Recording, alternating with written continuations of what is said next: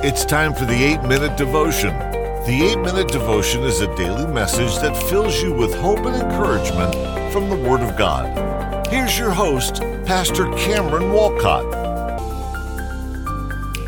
Well, hello, hello, and welcome back to the 8 Minute Devotion. So glad that you have chosen to join us today. So glad we can spend this time together. You know, Christmas is just five days away now. So praise God, He has brought us uh, through the year. And we are looking, of course, at our series for Christmas called Christmas for the Hurting. We're seeing what are the God's words to those of us who may be going through grief or pain or loss in this season. What are God's words to us? Today, we're going to look at a simple phrase fear not. Fear not. Luke 2 and verse 10. This is at the birth of Jesus. This is when the angel appeared to the shepherds. And right at the beginning, how does the angel begin his message to the shepherds? Luke 2 and verse 10. And the angel said to them, Fear not. For behold, I bring you good news of great joy that will be for all the people. The angel started his message by saying, Fear not. You see, the shepherds had been beaten down. The shepherds were despised people. Shepherds were not admired in Israel at this time. You know, shepherds were despised. Shepherds were outside all the time. Shepherds were those usually from a lower economic class, and, you know, they didn't have the easiest life.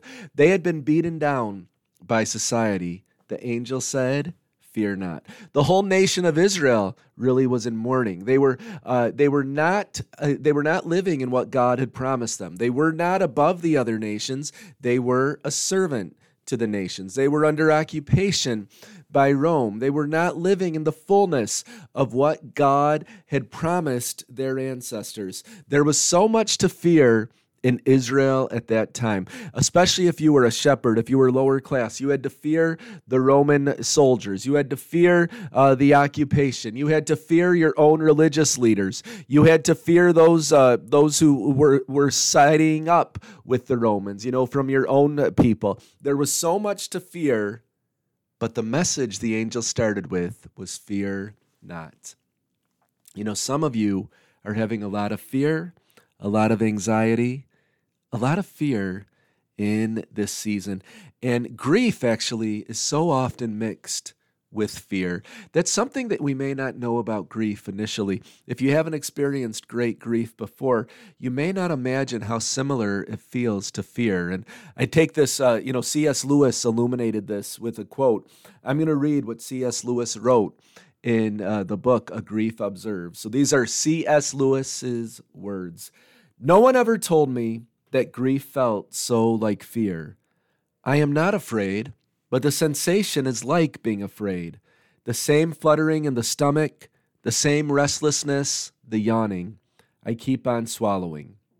He continues, At other times it feels like being mildly drunk or concussed. There is sort of invis- an invisible blanket between the world and me. I find it hard to take in what anyone says, or perhaps hard to want to take it in. It is so uninteresting. Yet I want the others to be about to be about me. I dread the moments when the house is empty. If only they would talk to one another and not to me. End quote. End his passage from his book, A Grief Observed. You know, he mentions how grief feels like fear, how grief and fear are so related. And even the sensations, the fluttering in the stomach, the restlessness that we get when we're going through fear, we get very much the same thing when we're going through great grief. C.S. Lewis wrote this, this book after his wife passed away. And you see, we need to realize that if we are going through grief, if we're going through pain, it may feel a lot like fear. It might be mixed with fear, but God's words to you this Christmas, just like his words were uh, through the angel to those shepherds, his words are fear not. Don't be afraid. We fear the future, especially when we've gone through loss, but we need to remind ourselves that God is great yesterday, today, and forever. God is on our side. If God is for us, none can be against us. Speaking from personal experience, when when Caleb suddenly passed, you know, a little more than three years ago, my firstborn son, uh, from that heart condition we didn't know about, I remember just being absolutely, of course, absolutely grief struck. Of course, it was the worst moment that a parent could go through for Delia and I. It was such, so painful for uh, Caleb's siblings, Evan and Anna, for uh, Caleb's grandparents and loved ones it was so painful. And i remember just that that terrible pain but i also remember just this fear and this realization that i'm not in control of anything. I have no uh, control over anything. You know what's going to happen tomorrow? I have no idea. I have no idea what's going to happen with my other children. I have no idea what's going to happen in my life. I have no idea what's going to happen to those around me. If my firstborn who was who I believed was perfectly healthy one day can just be gone the next, how can I control anything? How can I uh, plan ahead for anything? And on one hand, of course, that's a healthy thing to realize that our days are in God's hands. It's good to have that humility as a human being, to be reminded I'm not in control. God's in control. My days are in his hands. Uh, James talks about saying, We will do this. When you make your plan, say, If the Lord wills, I will do such and such a thing. We realize that God is also is all in control. On the other hand, though, it's not healthy to be afraid every single moment and to think, well, I have no idea uh, if what will happen tomorrow it's good to be to trust God for his goodness. It's good to trust in the goodness of God. And I was going through that fear, but you know, the Lord met me several uh, several days, several weeks into that pain. And the Lord began to give me faith. The Lord began to give me hope. The Lord began to give me an expectation again of his goodness and of his love. I heard his words to me, fear not, fear not fear not. And I, I can't say it happened in an instant and my fear was taken away, but over time I began to trust again in the goodness of God. Over time I began to recognize He is good and I stopped living in fear. I began once again to live in His promises, to live in His goodness. Friends, the same thing can happen to you.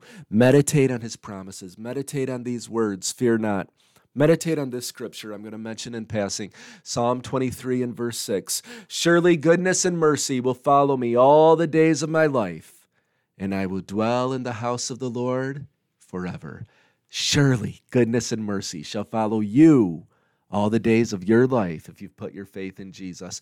And surely you will dwell in the house of the Lord forever. That's God's promise to all of his followers. Let that fill your heart. I know you may be going through fear and grief, and it's so hard to tell which is which and what's the future going to bring.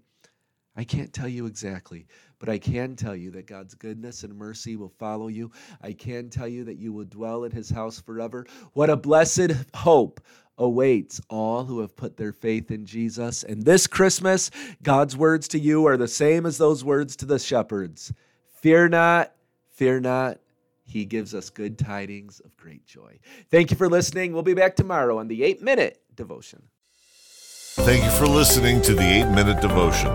Please subscribe, rate, and review the podcast wherever you listen to or watch it. And email us at the 8 Minute Devotion at gmail.com with any questions or comments. May God bless you